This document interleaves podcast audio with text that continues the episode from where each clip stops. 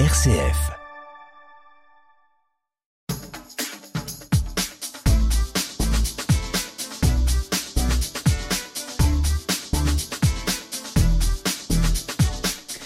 Bonjour à toutes et à tous. Permettez-moi pour démarrer cette émission de vous souhaiter tous mes bons voeux à l'occasion de cette nouvelle année. Je me tourne vers mes chères chroniqueuses pour vous souhaiter aussi euh, une très belle année 2024 et un grand bonjour.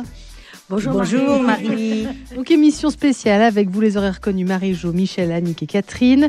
Euh, vous nous avez fait chacune une sélection comme chaque mois. On a hâte de découvrir tout cela car vous l'aurez compris, on va parler littérature. Et non, l'hiver est loin d'être fini, il nous reste encore de longues soirées au chaud. Alors voici de bonnes idées lecture, vive les livres, émission de passionnés. Bienvenue dans le MAG, nous sommes ensemble pendant une heure. Le MAG en partenariat avec la librairie Richer à Angers. Et on va commencer avec vous, Marie-Jo. Vous avez lu pour nous La rivale d'Éric Emmanuel Schmitt chez Albin Michel. La célébrissime cantatrice Marie Callas aurait eu 100 ans en décembre 2023. L'occasion d'évoquer euh, ce roman d'Éric Emmanuel Schmitt, euh, La rivale, qui nous offre un, un autre point de vue sur la diva? C'est-à-dire que vous, on, l'a entendu beaucoup jusque dans les super, supermarchés.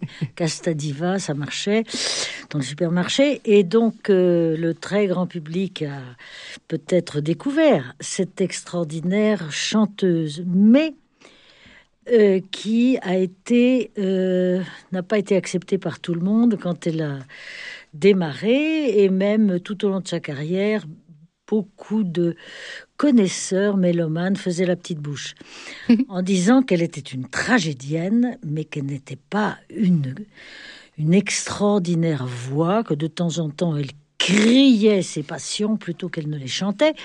Donc, euh, Eric Emmanuel Schmitt a voulu euh, mettre en scène, d'une manière très très vraisemblable, une chanteuse d'origine turque euh, arrivant en, en Italie, folle de bel canto, euh, y passant sa vie, euh, ayant un très beau succès dans sa jeunesse, mais l'arrivée de, de Maria Callas a bousculé ses espoirs et elle est passée de la de Milan à des théâtres de fond de province. Et donc, elle éructe sa jalousie et elle nous raconte sa vengeance.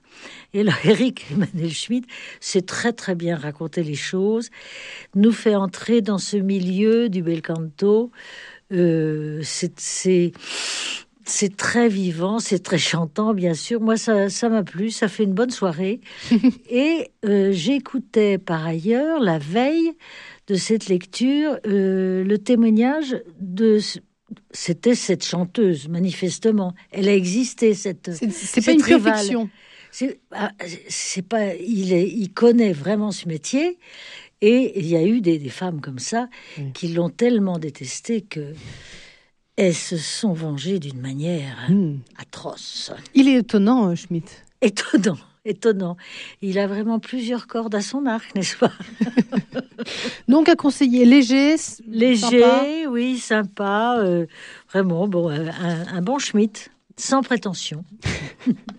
Ça s'appelle La Rivale euh, d'Éric Emmanuel Schmitt, on l'aura compris, et ça a apparu chez Albin Michel. On va essayer d'alterner avec des choses un petit peu plus sombres et aussi plus légères. Catherine Goulpeau, vous avez lu Les voleurs d'innocence de Sarah Sarah Walker, ça a apparu chez Gallmeister.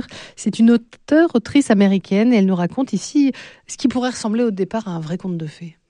Alors, ça ressemble à un vrai conte de fées. C'est un conte gothique hmm. Et cruel. Nous sommes dans les années 50, dans le Connecticut, à Bellflower Village. What joli nom! But Là, dans une superbe demeure victorienne, vit la famille Chappell. Le père, Henry, la mère, Belinda, et leurs six jeunes filles, mmh. qui portent chacune un nom de fleur. Aster, Rosaline, Cala, Daphné, Iris, qui est la conteuse dans le livre, et Hazel. Ainsi commence l'histoire de la malédiction des sœurs Chapel. Cette fortune Chapel, elle est née de la fabrication d'armes à feu, Ah. les fusils Chapel. Et Belinda, la mère, prétend entendre des voix dans cette grande maison un peu décadente qui commence à être un peu décatie. L'ambiance y est tout de Hmm. suite. Elle est très préoccupée parce qu'elle entend les voix, dit-elle, de ceux qui ont été tués par les fusils de Chapel. Là, ça nous rappelle une histoire tout à fait authentique et célèbre de Sarah Winchester, héritière du fabricant d'armes et qui se fit construire après la mort de son mari une maison totalement démente qui se visite régulièrement pour fuir les fantômes victimes des armes. Donc je pense que cette histoire-là a un peu inspiré le personnage de Belinda. Alors évidemment, quand on est préoccupé par des fantômes, ben, on n'a pas trop le temps de s'occuper de ses six filles. Nous sommes en 1950 dans une famille bien née, donc euh, les filles ne font pas d'études dans des collèges, elles sont destinées au mariage, et c'est l'aînée qui commence, qui se marie. Alors survient le premier drame. On y est. Bien d'autres suivront dans cette demeure fastueuse qui, faut reconnaître, est un personnage à elle toute seule. On imagine cette maison, on imagine le brouillard autour. Bref, nous sommes dedans. Euh, c'est sous des airs un peu gothiques et cruels, c'est sûr, c'est tout de même un vivant plaidoyer féministe. Parce que le voleur d'innocence, c'est le patriarcat. Il est meurtrier. Et toutes ces femmes, que ce soit Belinda qui aurait été une euh, artiste, euh, peintre remarquable, qui a été empêchée par son mari, on fait des enfants et on les élève, ça l'a rendue un peu folle. Il y a l'ombre de Freud aussi qui se glisse. Hystérie féminine. Et euh, c'est addictif. Ça fait quand même quasiment 600 pages. Ah ça oui. se dévore. C'est une saga. Et puis, euh, on a envie de, de, de connaître. Finalement, on aime bien un peu le drame. hein. Oui. Donc, euh, on a envie rassure. de connaître tous les autres. C'est très rassurant. Et voilà. Moi, j'ai trouvé que c'était à la fois romanesque, à la fois cruel et gothique. C'est bien dans le romanesque. et ça se dévore. À mettre entre euh, des mains. Oh, toutes les mains. Ah oui. Le jeune fille. Ah Il faut qu'elle sache que ça existait. N'ayons peur de rien. voilà. Merci beaucoup, euh, Catherine. Ça s'appelle donc Les voleurs d'innocence de Sarah Walker chez euh, Gallmeister. Annick Adam, un peu de douceur hein, maintenant, avec vous. Avec beaucoup de musique, surtout. Beaucoup de musique. euh, puisque ça fait partie d'une trilogie euh, que l'auteur japonais, mais qui pense et qui écrit en français et qui doit être un grand musicien lui-même pour Incroyable. arriver à écrire aussi bien sur les musiciens, en particulier sur Bach. Alors, je vous dis, Alors, on- rappelle juste l'auteur, c'est Akira, Akira Mizubayashi. Mizu- C'est ça. Trois livres, trois- une série, c'est Une ça? série. Alors le premier est consacré au violon avec euh, l'âme brisée, le second à l'alto avec Reine de cœur, et le troisième dont je parle là aujourd'hui, c'est Suite inoubliable avec euh, le violoncelle. Génial.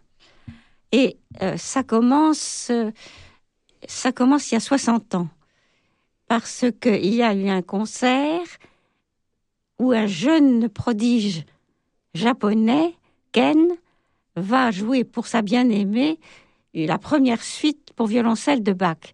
Et il la joue, il la, il la rejoue pendant tout le temps qui lui reste parce qu'il va partir. Il, il est nommé, enfin, il est, comment est-ce qu'on dit?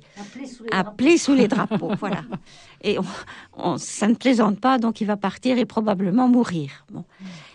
Mais on retrouve, 60 ans plus tard, le violoncelle entre les mains aussi d'un jeune talentueux violoncelliste qui va, qui joue en concert à Paris et qui décèle une faille dans, dans le jeu, de, dans l'instrument. Ah. Alors il le porte chez un luthier qui découvre une fracture, ce qu'on appelle une fracture d'âme, cette petite pièce du violon, enfin des, aussi bien de, de tous les instruments à cordes, qui permet, la, qui maintient les cordes et qui permet donc d'avoir un son qu'on module suivant la, le talent de celui qui, qui l'utilise. Alors là, il, cette, euh, ce luthier prestigieux a une jeune euh, première qui est arrivée il n'y a pas longtemps, mais dans- sur laquelle il fonde beaucoup d'espoir et qui s'appelle Pamina. Hmm. Souvenir.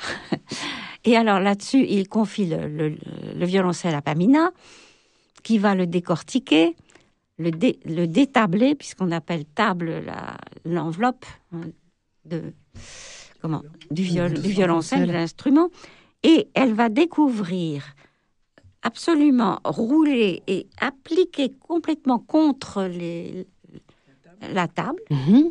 une lettre Ah. accompagnée d'une photo qui, ra- qui raconte l'histoire de la famille, enfin de ce qui s'est passé. Et tout l'objet du livre va être de, re- de retourner en arrière, d'une part, et de vivre dans l'instant présent aussi, d'autre part. Les deux, parce que cette jeune femme va se rendre compte qu'il s'agit de sa propre famille. Et alors, il y a tout un, tout un système de, de renvoi passionnant dont je vous épargne euh, les détails parce qu'il faut que vous le lisiez. Et c'est remarquable. Et aussi, alors, une, comment dirais-je, euh, une leçon passionnante sur l'art, sur la lutherie. Parce que ce, ce violon qui est un violoncelle qui est célèbre, c'est un, Go- un de 1712, mais a été copié par l'une des ancêtres de cette, euh, de cette jeune femme, mais copié au point qu'on ne sait plus lequel est lequel. Et alors on apprend toute la manière de, de travailler, de, de construire ce, ce genre de choses.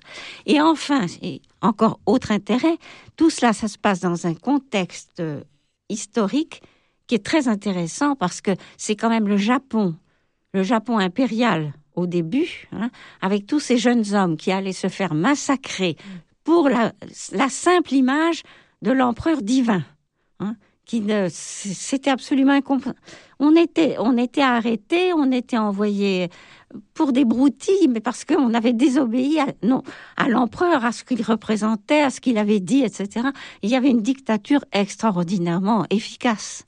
Bon, ensuite, il y a ce qui se passait. On arrive à Hiroshima et Nagasaki, et là encore, on, on, apprend au travers des, des personnages leur, leur implication dans, dans cette euh, période. Et enfin, on en arrive à, à Paris, à la France, dans les années 1900, à peu près 1920-1930. Mhm. Parce que l'un d'eux, c'est très lié avec Pablo Casal, et on voit défiler toute une partie de nos grands, de nos grands interprètes.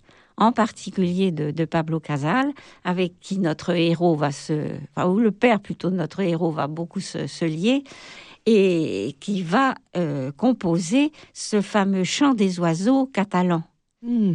Et alors là, je voudrais vous lire la fin de ce passage Oui. parce que je trouve que ça a une résonance assez extraordinaire actuellement. Et j'espère que je vais le retrouver. Prenez votre temps. Après, je vous demanderai si euh, ces trois livres peuvent être lus séparément. Ah, tout à fait séparément. Ouais. Absolument, parce qu'à chaque fois, c'est une page de, c'est une page Hmm. d'histoire, mais qui, avec des références, mais on n'est pas obligé du tout d'avoir lu les, les autres, non. Où est-ce que j'ai mis ça? Voilà. À propos de, de la pièce qui s'appelle Le chant des oiseaux, nous entendons en effet dans ce chant, à la fois merveilleux et si profondément triste, sa douleur devant le spectacle des atrocités de la guerre et la force de sa prière pour la paix qui monte vers le ciel à l'image de l'envolée des oiseaux catalans. J'aimerais tant que ce chant, qui résonne sur nous, sur tous les champs de bataille, dans la tête des présidents qui commandent, non, j'aimerais tant, pardon, que ce chant résonne sur tous les champs de bataille, dans la tête des présidents qui commandent les armées, dans la conscience des soldats qui se livrent à des tueries, aussi bien que dans le cœur de ceux qui profitent de l'industrie et du commerce des âmes. Hmm. Ça serait écrit la semaine dernière, Ça marcherait tout aussi et ça bien. marcherait tout autant. À méditer. Merci beaucoup. Est-ce que c'est à mettre euh, entre les mains de Mélomane ou de tout le monde? De tout le monde, parce que les mélomanes, alors là, vont se régaler, parce que évidemment, on a tout de suite envie d'écouter quand on, en même temps que le livre, on met un CD et on écoute, euh, on écoute surtout la, les, comment dirais-je, les suites de Bach, les suites pour, pour violoncelle, parce que et d'ailleurs les chapitres de ce livre sont autant de passages que de, de partage. Une suite, le, le, une suite comporte, je sais plus si c'est six ou sept mouvements il y a le, comment dirais-je, il y a la l'entrée, il y a le oui. la sarabande, il y a le menuet, il y a la passacaille, etc. Et ça se termine toujours par la gigue. Ah. Oui. Mais euh, c'est c'est alors le, donc le, le, livre suit ces, ces mouvements-là, mais en même temps. Euh, on apprend aussi beaucoup de choses. Alors ceux qui s'intéressent à l'histoire de la musique, enfin qui sont un peu mélomanes sur les bords malgré tout, auront grand. Bon client. Ça leur plaira, je pense. Merci beaucoup, Annick, d'avoir lu pour nous donc ces trois livres qu'on peut lire euh, séparément. Hein. L'âme brisée, Reine de cœur, suite inoubliable d'Akira Mizubayashi. Ça a apparu aux éditions Gallimard. Évidemment, on va s'en écouter une de suite de Bach.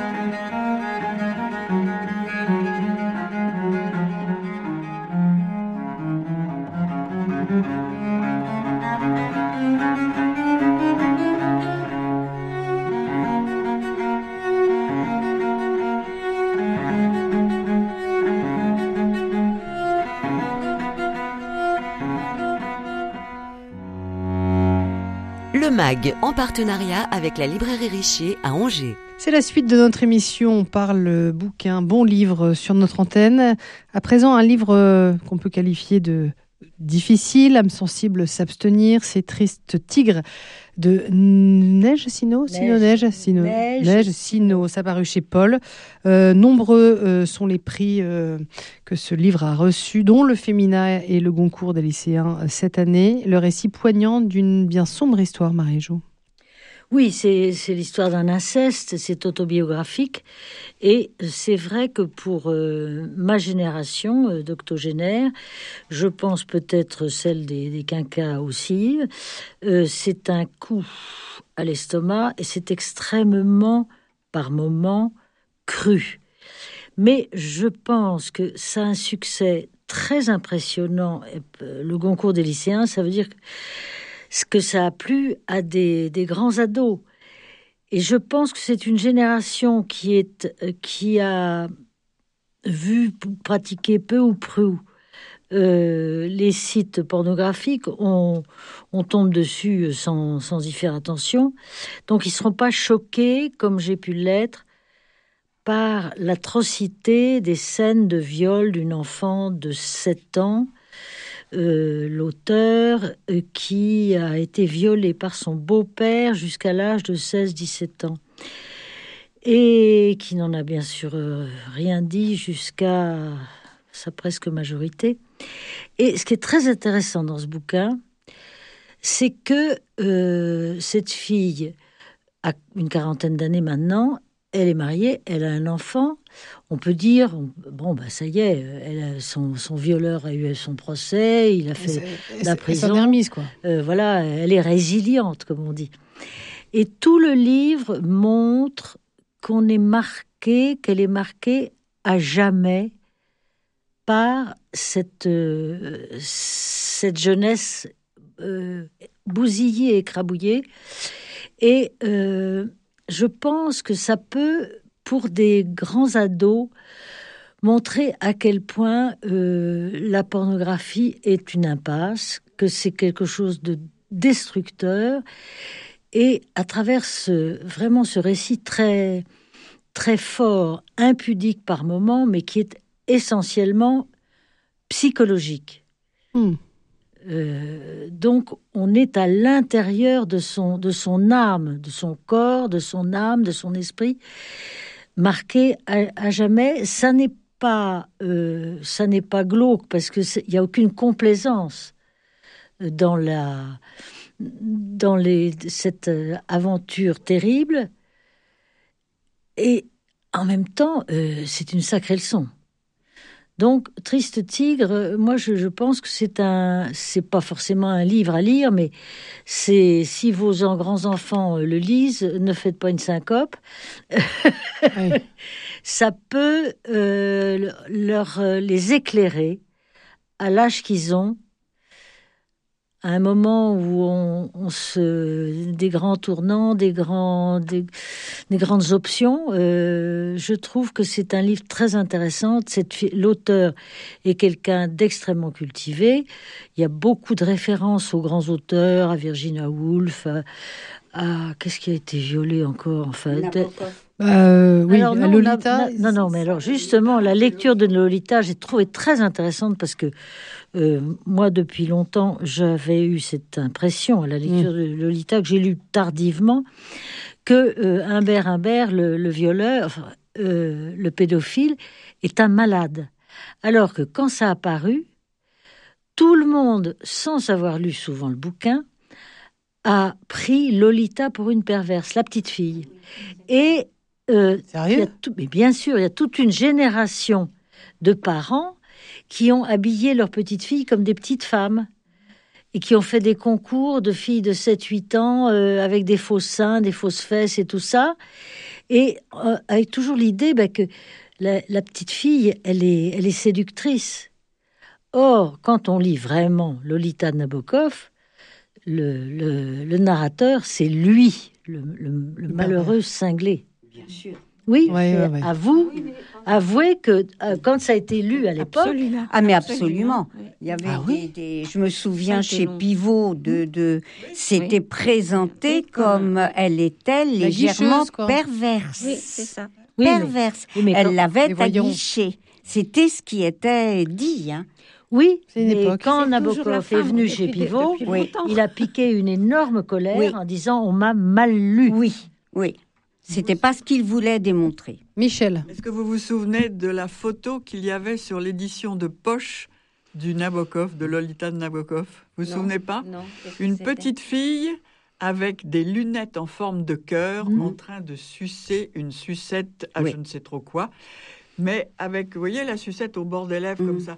C'était une photo d'une perversion Ouais, mais ambiguë, qui hein. donnait exactement l'idée que nous avions eue de ça euh, quand on l'avait lu, euh, quand il était sorti. Enfin, moi, je me Mhm. souviens de ça. euh. Oui, mais sans l'avoir lu vraiment, parce que si tu lis Lolita, c'est lui non, qui mais est ça, fou. tu le sais au bout de 10 pages. T'as compris au bout Non, de mais il 10 y avait pages. déjà une, une version. euh, euh, voilà, c'était déjà tordu en fait, la Non. manière dont, dont c'était présenté. Non, pas du tout. C'est c'est un livre, on l'a reçu comme ça, en, en pleine figure. Mm.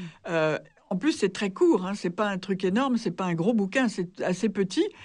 Et c'est très dense et c'est euh, et très vite. Enfin, on sait très très vite si on a été élevé à peu près normalement qu'il y a un problème. Alors, on ne sait pas comment. Moi, j'étais jeune quand je l'ai lu, j'ai pas su tout de suite ce que c'était.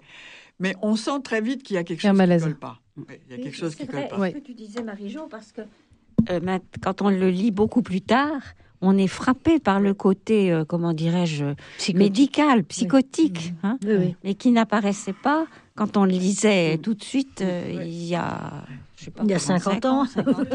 oui. oui, bah oui, oui. Euh, Virginie Despentes, Christine Angot, Toni Morrison et Virginia Woolf. Effectivement, Triste Tigre de Neige Chino, ça a paru chez Paul. Donc. Euh, oui, c'est un livre qui marquera. Qui marquera. Ah oui, oui. Ah comme comme euh, Springora, les, deux précédents l'aventure avec Gabriel Matzneff, tout ça, c'est des, ce sont des étapes. Ce sont des tournants. Ouais, des tournants. Merci beaucoup, euh, Marie-Jo. Un peu de légèreté à présent. Catherine, on vous retrouve. Que reviennent ceux qui sont loin de Pierre Adrian dans la collection Blanche de Gallimard? Là, on, on s'évade en Bretagne. Oui, un peu de douceur de brut. Euh, là encore, une maison est le personnage central, Décidément. mais pas du tout la même. Là, cette maison, c'est une grande maison blanche qui est face à l'océan, euh, comme un phare. Euh, il n'y a pas de télévision. Il n'y a pas d'ordinateur. C'est une maison de vacances où les journées s'écoulent entre plage, jardin, maison. Et puis les jeux, les jeux de, de, de famille, les jeux entre... C'est, c'est vraiment... On a tous un peu ça dans un coin de notre tête. Cette maison familiale-là. D'ailleurs, euh, elle existe. Adrien a cette maison de, de, famille au bord de la mer. C'est dans quel coin de Bretagne vous seriez Juste euh, à quelques encablures de Brest. D'accord. Donc c'est où? euh, et dans cette maison, nous avions, nous avions le grand-père officier de marine, euh, ben, l'officier de marine toujours cravaté, impeccable, que les petits-enfants regardaient avec un petit mélange de crainte, mais en même temps d'admiration. Euh, il n'est plus ce grand-père, mais la grand-mère, bientôt centenaire, est encore là et elle continue à accueillir les enfants qui sont évidemment tous retraités. Le narrateur, c'est le, c'est le plus jeune, c'est un célibataire, il a la trentaine, lui elle seule, qui soit pas retraité. Et euh, ben il, euh, la grand-mère, elle continue à être infiniment présente. C'est, c'est la matriarche. Elle accueille ceux qui reviennent de loin, c'est-à-dire euh, tous ceux, ce qu'on appelle, vous savez, dans les grandes familles, les rapportés, toutes les femmes de, les maris. on dit les pièces, euh, les pièces ajoutées. Les, pièces, ajoutées, voilà. Et euh, elle accueille tout ce petit monde, elle accueille les, les petits enfants. Euh, elle est, elle est toujours là, bon pied, bon oeil. Mhm. Alors il revient, le narrateur, oui, il a quasiment la trentaine, il n'est pas marié, il n'a pas d'enfant.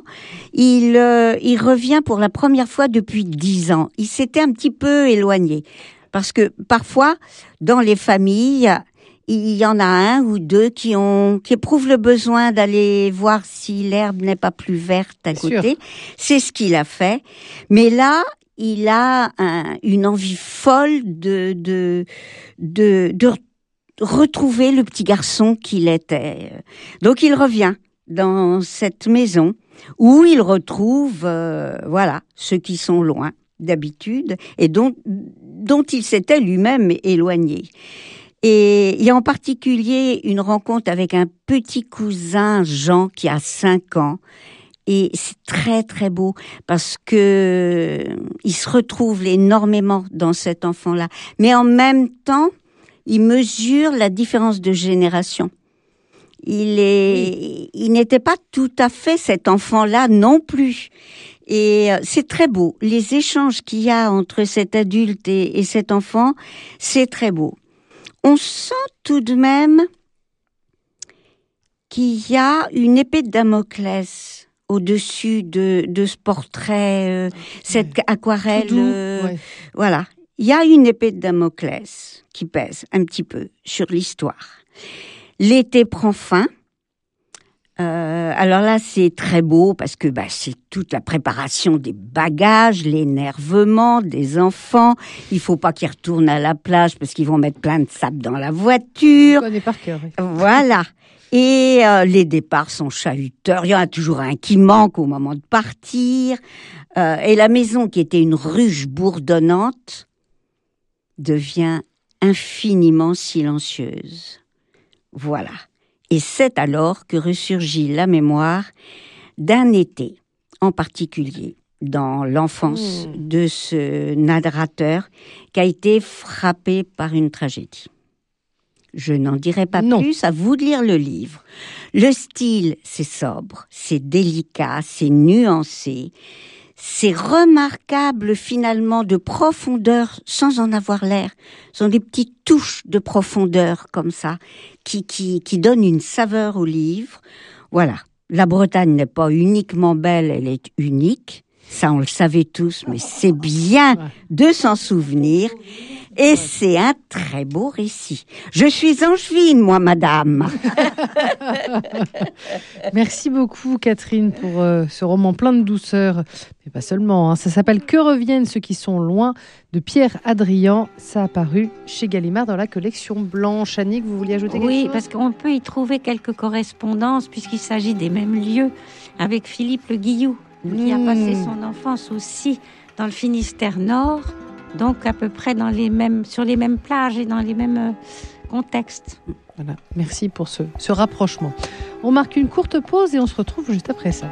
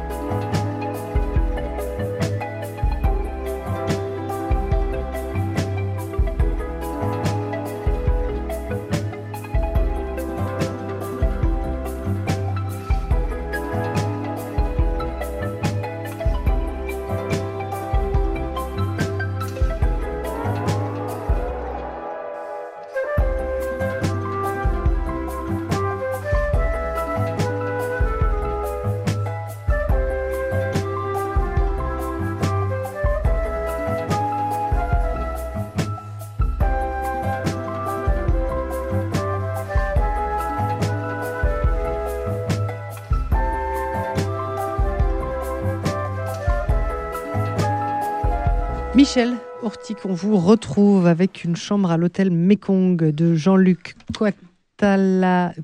Quatalem. Quatalem. Dans la collection Manu au musée chez Stock, une immersion au musée Guimet dédié aux arts asiatiques.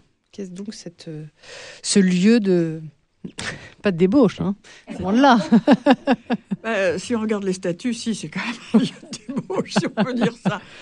Parce que, euh, je ne sais pas si vous connaissez Guimet. Non, vous n'avez jamais été? C'est un endroit Mais ça extraordinaire. m'a donné envie d'y aller là. ouais. Oui, oui, c'est un endroit merveilleux. C'est un endroit plein de rêves, plein de, plein de statues étranges, plein de, plein de, de costumes, plein de d'armes, plein de choses euh, précieuses, extraordinaires. Vous avez euh, des, des des, choses faites en éphrite, vous savez, en jade, de toutes les couleurs. Non, c'est vraiment, c'est vraiment un endroit, moi, qui m'a toujours fait rêver. Et puis autrefois, quand j'étais euh, très très jeune, il y avait un truc qui était formidable, c'est que très régulièrement, tous les musiciens indiens qui passaient par Paris, ils donnaient des, des petits concerts au musée. Et on était là entre euh, 10 ou 30 personnes. On était euh, euh, assis en tailleur sur des, des tapis et vous aviez en face de vous euh, trois ou quatre musiciens euh, qui, qui jouaient euh, du tabla, des, des tas de trucs. Enfin, bon, c'était, extraordinaire. Moi, j'ai découvert la musique indienne dans cet endroit. Donc, quand je vais à Guimet, pour moi, il y a la vision et puis il y a aussi les sons. Les ouais. souvenirs de tout ça. C'est, c'est un endroit qui a un charme pour moi formidable. Et, et puis, euh, et puis c'est assez drôle. Enfin, ce, ce monsieur qui est Kotalem, bon, ça dit bien, c'est un breton, hein, bon, euh, c'est un marin et tout. Et c'est évident qu'il a eu des ancêtres, vraisemblablement, qui ont été du côté du Mékong et dans tous ces coins-là. Et il décide d'aller se faire enfermer parce qu'il y a une collection qui s'appelle Ma nuit dans un musée. Il décide de se faire enfermer dans ce musée-là. Pas un autre, c'est celui-là qui veut. Alors il y a une architecture qui est un peu paladienne par endroits parce que c'est vous retrouvez les rotondes, les alignements de colonnes et tout ça. Bon, mais le reste c'est un musée relativement classique, d'autant plus qu'il a été complètement refait euh, ces dernières années. Il a été refondu complètement. Alors vous avez ce personnage bah, qui se balade dans les dans les dans les salles et qui regarde. Il y a des ombres, vous savez les ombres. Vous imaginez des statues qui font deux mètres de haut Oui, avec des toutes les- samouraïs, des choses avec comme toutes les ça. ombres, ouais. avec les, les- les- oui c'est ça, les costumes de samouraï et tout.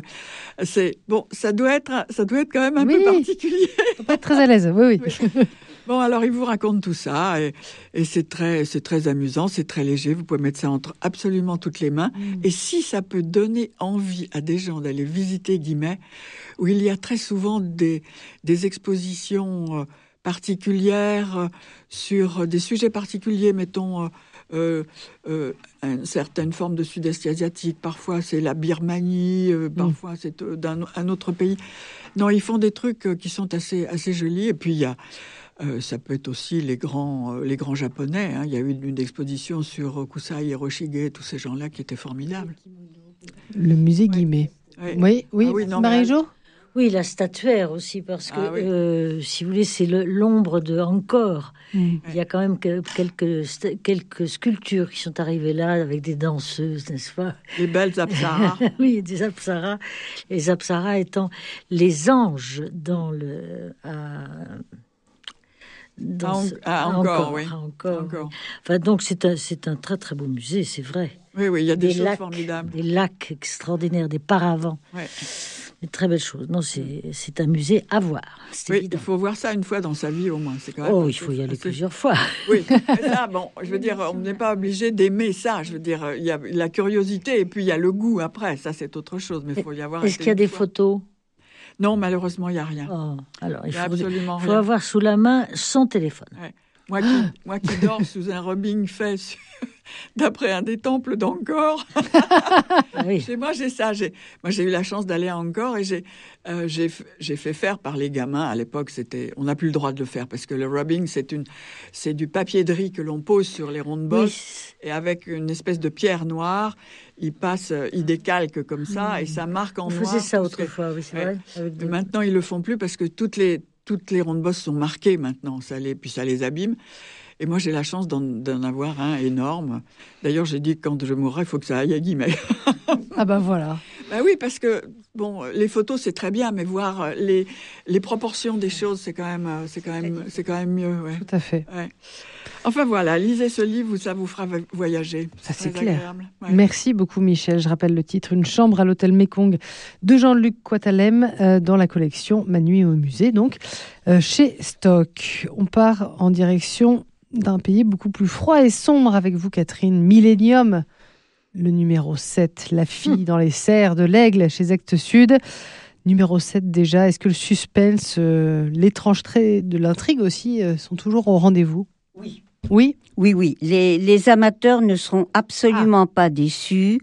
On retrouve euh, bah, évidemment Lisbeth Salander, Hmm. forcément l'inclassable. Et on retrouve le complice de longue date, euh, Michael Nickel, oui. Blomqvist, le, le journaliste.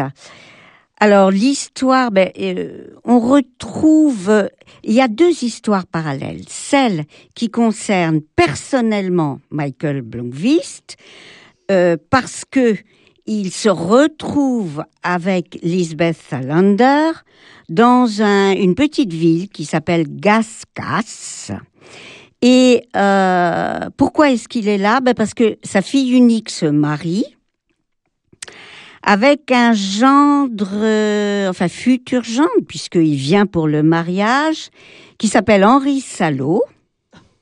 J'ai envie de dire le bien nommé, mais ça, ça ne se dit pas. Ça ne se dit pas, Catherine. Tu es à l'antenne. Il est secrétaire communal et vous allez voir où je veux en venir. Il veut installer dans cette petite commune qui est très préservée. Il y a énormément de pêcheurs. c'est resté encore bien dans la tradition. Il y a évidemment des populations locales de Sami et de Lapon. Donc, euh, eh ben, lui a décidé de créer un, le plus grand projet euh, européen de parc éolien. Ah oui. Donc, euh, il veut donc installer des éoliennes, mais à une, une quantité gi- gigantesque, et des mines industrielles en plein milieu d'éleveurs de rennes, de pêcheurs de saumon. Il va se faire des amis. oui. Et euh, c'est c'est assez dramatique. Il est très influent. Il est très soutenu. euh, parce que derrière il y a des intérêts économiques énormes, donc pas mal d'industriels pointent le nez. Et euh, donc, euh, je pense que voilà, Henri le bien nommé euh, est un homme à, à éviter à tout prix. Il est en plus euh, un petit peu affilié à une forme de mafia parce qu'il a arrosé tout le monde pour pouvoir euh, être élu. Toujours pareil, Oui. les électeurs, ça s'achète. Donc lui vient pour cela. Et euh, quant à notre Lisbeth Salander, l'invincible, pourquoi est-elle dans ce petit village? Elle est venue chercher sa nièce, Slava, qui est la fille de son demi-frère. Pour ceux qui connaissent un peu Millennium, le demi-frère était un monsieur tout sauf recommandable. Or, Slava a un gros problème. Sa mère, l'ex-femme donc euh, du frère de Lisbeth, sa mère vient de disparaître brutalement, plus que probablement enlevée. Et comme le, le père euh, traînait dans des histoires louches, elle est sans doute enlevée comme otage, donc en danger de mort. Et il reste Slava, cette adolescente de 15 ans, qui est une petite Lisbeth Salander miniature. C'est une warrior. Et heureusement pour elle, parce que ça va lui permettre de s'en tirer. Elles doivent donc absolument arriver à trouver où est séquestrée la maman Mhm. et évidemment la tirer des griffes de, de... voilà. Alors évidemment, Michael va demander à, à Lisbeth de l'aider dans sa démarche contre Henri Salot. Et euh, elle, de son côté, va le- lui demander de l'aider et d'enquêter sur euh, ce milieu qui, qui a enlevé euh, la maman. D'accord. Bien sûr que je ne vous en dirai pas plus parce que On sent quand même qu'il faut s'accrocher parce que euh, c'est beaucoup dit, quoi. Tous les milléniums. Hein. c'est deux histoires différentes, Ouais, ouais. Mais qui, en fait, qui ne s'entremêlent que parce que Michael et Lisbeth, Le lien, ouais. euh, voilà, et que l'un aide l'autre dans les. Alors, comme toujours, c'est glacé et glaçant. C'est d'une actualité terrifiante Oui, parce qu'on aborde euh, les ouais. conflits mal assumés qu'ont les pays nordiques actuellement par rapport à l'écologie. Bref, âme sensible, s'abstenir, Ah oui, ben c'est c'est millénium, hein. c'est vrai. Euh, C'est pas un truc de fillette, hein. C'est voilà. Hein. Mais euh, pour les, les amateurs, ils ne seront pas déçus par ce septième, euh, qui va d'ailleurs entamer une trilogie. Karine Smirnov, ça, ne s'invente pas. Quand on porte le nom d'une vodka célèbre, on ne peut que bien écrire. Donc, euh, ce septième volume, c'est le début d'une trilogie. Et, et voilà, ben c'est voilà, âme sensible, oui, s'abstenir, mais les autres, beaucoup de bonheur. Voilà, régalez-vous avec ce, ce numéro 7 de la saga Millennium, La fille dans les serres de l'aigle, aux éditions Actes Sud. Michel, on vous retrouve là avec un peu plus de, de poésie, dirons-nous. Oui. Les heures heureuses de Pascal euh, Quignard chez Albin Michel, est-ce que c'est un, un ovni? Bah, dans, les, dans la production de Quignard, oui. Parce que Quignard est parfois un peu difficile. Là, pas du tout. Là, c'est d'une facilité, c'est absolument formidable. C'est poétique, c'est très facile.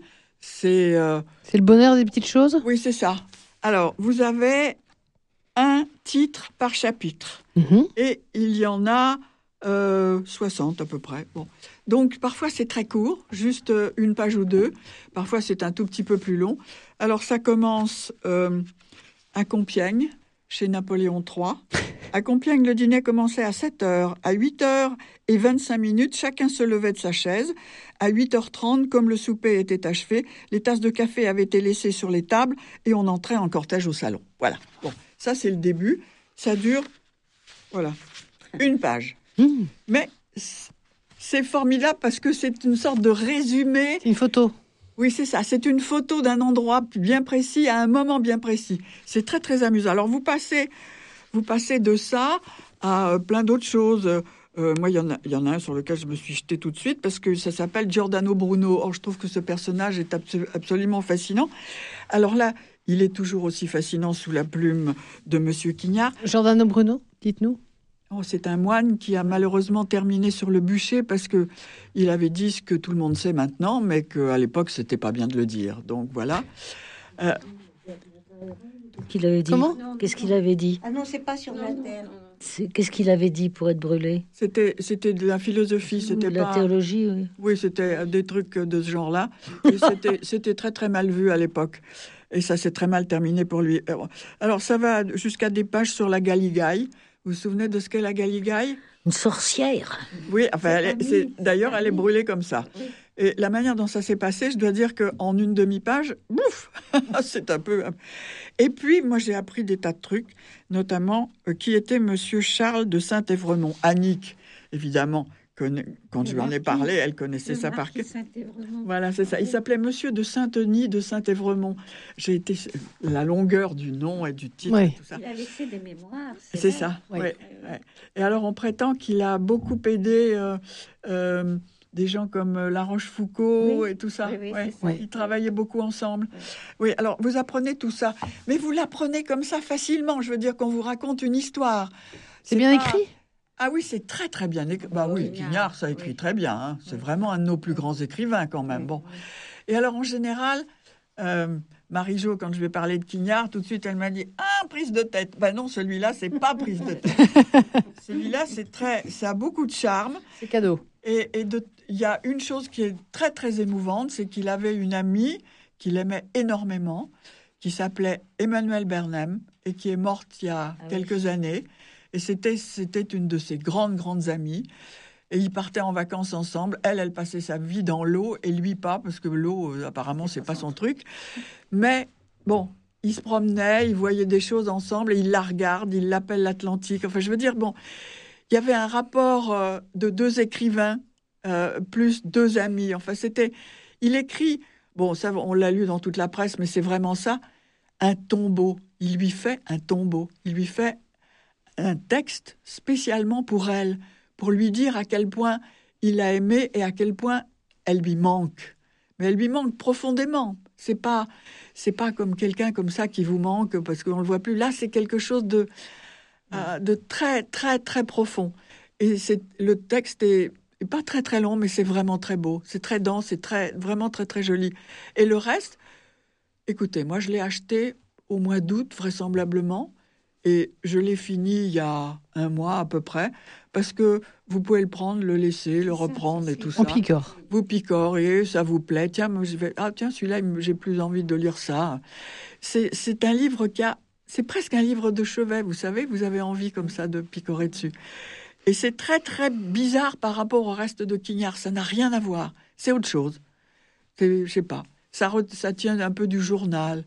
Hmm. Alors c'est un monsieur qui a une culture euh, Oui. absolument encyclopédique. Donc il vous emmène, euh, il vous emmène dans sa culture, dans ses choses. Mais c'est très bien. Il faut. euh, il- Je reviens sur les pages de l'amitié. Vous croyez à l'amitié homme-femme? Ah oui. Moi j'ai eu des amitiés euh, très fortes avec des hommes. Mhm. Oui, Moi aussi. Ah oui. Oui, oui. Marie-Jo. Bien sûr. Ah oui.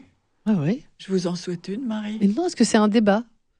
Ah oui, C'est un mais débat, on se demande toujours, est-ce qu'il y en a pas un qui va flancher ou... Flancher de quoi?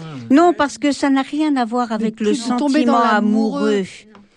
Ouais, C'est-à-dire que tu parles en tant que jolie femme, encore dans tout l'éclat de ta beauté. Mais que à nos âges, on en veut plus à notre porte-monnaie qu'à notre vertu. Et c'est l'âge des grandes amitiés. Oui. Oui. Non, mais même enfant, moi j'ai toujours eu plus de, de copains garçons, parce que j'étais un peu garçonne. Euh, J'avais deux sœurs, euh, pas de frères. Euh, j'ai- J'ai j'ai toujours, à tout âge, j'ai vraiment eu des bons copains, des, des vrais amis, vraiment, garçons. Oui Annick aussi? Ah Vous oui. étiez garçon manqué, Annick? Pas du tout. Non. Non, je Non, crois mais intellectuellement, je crois pense, pas, mais- métier, oui. Ah. Oui, c'est ça. Mes meilleures amies, quand j'étais à Angers, toute petite, je suis pas, je suis pas à l'antenne là, hein, non. Si Si. Si. Ça enregistre. Enfin bon, ça enregistre. Mais j'avais, j'allais sonner, j'allais sonner chez un voisin parce que je voulais aller en classe avec son garçon. Ah oui. Et si je vous disais le nom du garçon que vous connaissez toutes, parce qu'il a écrit beaucoup pour Angers, ça vous ferait rire. Donc, oui. Pétroleuse Donc oui, à fond pour les amitiés, alors, bien sûr. Mais oui, ça existe. Oui, oui, oui, oui. C'est Oui, très- oui, vraiment. Mais c'est vrai que c'est une question qu'on pose régulièrement quand on a 15, entre 15 et 25 ans. Mm. Oui. Est-ce qu'on peut avoir une amitié avec un, C'est vrai. avec un garçon oui c'est ça, parce que c'est l'âge où les hormones parlent très fort. Mais bon, Il y a un âge où ça s'est- ça s'estompe. Oui. bah oui, de- ça devient un peu différent. Bon, c'est comme ça, c'est Bon. la vie, c'est Voilà. normal. Les heures heureuses de Pascal Quignard Oui. chez Albin Michel. Merci les, heures, beaucoup. les heures heureuses, ça vient justement de cette amitié avec euh, Emmanuel Bernheim. C'est de ça dont il parle Oui, l'amitié crée des heures heureuses. Oui. En tout Clairement. cas, pour lui, oui, ça c'est clair. Ça a été Mm. très très fort, très très important. euh, et, et voilà, il en parle très très bien. Donc à lire. Ah oui, ça c'est vraiment. Et si vous devez commencer à lire du Quignard que vous n'avez jamais lu, commencez par celui-là. Ça vous donnera une idée de son style, parce que c'est quand même quelqu'un qui écrit remarquablement et qui a un style par moments absolument éblouissant. Merci Michel. On va s'évader à présent et c'est le dernier livre de notre émission avec le cheval en feu d'Anuradma Rox? Anuradha, Oui. Anuradha Roy. Voilà, Anuradha Roy. Roy. Et là, on part en Inde, Marie-Jo, avec vous. Absolument, c'est traduit de l'anglais Inde. Alors, euh, Anuradha Roy, c'est un auteur que je connaissais pour avoir lu un de ses romans. Tous ses romans sont traduits chez Actes Sud. Et euh, c'est une femme qui a maintenant une soixantaine d'années, qui vit encore en Inde, euh, dans l'Himalaya, euh, et qui a le, le cœur chaud, comme beaucoup de d'écrivains euh, indiens, et qui nous raconte un, un roman euh, pas trop épais qui met en scène l'art, l'artisanat de la poterie et la poterie qui devient un art tout à fait unique Oui. à travers une histoire qui plonge ses racines dans les, euh, les Védas, les écrits les plus anciens de l'hindouisme, et qui en même temps met en scène l'histoire la plus récente de l'Inde et la le comment dire la cassure le effrayante qui persiste entre la population musulmane et la population indienne. Donc euh, ça bouillonne, ça ouf, on est un peu euh, toujours à la limite de l'explosion. Et euh, ça, se trouve bien puisqu'il s'agit, on est toujours dans des ateliers de poterie où il y a des fours. Et euh, il y a une très belle histoire d'amour, donc ça, on ça met toujours un peu de, de toujours bien. dans la soupe. Et euh, il y a l'évocation euh, de cette vie des petits, de ces petites villes dont les traditions remontent à la nuit des temps et le potier dont il est question veut euh, faire, faire un cheval de plus de 2 mètres de haut Mm. en terre cuite euh, de toutes les couleurs, émaillé, euh, comme les chevaux qu'on voyait encore, chez vous qui avez été en Inde, mesdames, euh, à la porte des, des temples euh, plutôt ruraux, plutôt des petits, des petits villages. Enfin, il y a cin- cin- 30 ans quand j'y allais. Et c'est c'est un livre, euh, bah, c'est exotique pour, pour nous, et en même temps, comme très souvent dans les romans indiens, il y a les relations avec les Anglais. Et euh, les plus brillants vont faire des études dans le froid de la- de l'Angleterre. Alors, c'est très amusant de voir l'Angleterre vue vue par une, une jeune étudiante anglaise de 20 ans. Ouais. Et tout ça a beaucoup de charme, beaucoup de saveur, beaucoup de générosité. Et c'est un, un livre qui fait du bien et où on apprend des tas de choses aussi sur l'art du feu. Mm. Et c'est ce fameux cheval qui euh, naviguerait dans le fond des océans tout en étant une cri en ayant une crinière en feu. Et c'est, ça fait rêver. Ça fait du bien, quoi. Oui, oui. on est loin de Un nos... bon roman d'hiver. Oui, on est loin de nos bases, mais en même temps, c'est très ancré dans l'Inde actuelle avec ses contradictions et sa, sa fureur. C'est paradoxe, effectivement. Oui, Merci. Marie-Jo, pour euh, ce cheval en feu. Vous saurez dire mieux que moi le nom de l'auteur. Anuradha Roy. C'est apparu chez Actes Sud. On se retrouve dans un mois pour une nouvelle et prochaine émission. On parlera à nouveau euh, d'actualité euh, littéraire. Et d'ici là, euh, bah, lisez encore plein de livres pour nous parce que chaque fois, on en est ravis. Merci beaucoup, chère lectrice. Cette émission, vous le savez, est aussi à retrouver sur notre site crcf.fr. Le MAG en partenariat avec la librairie Richer à Angers.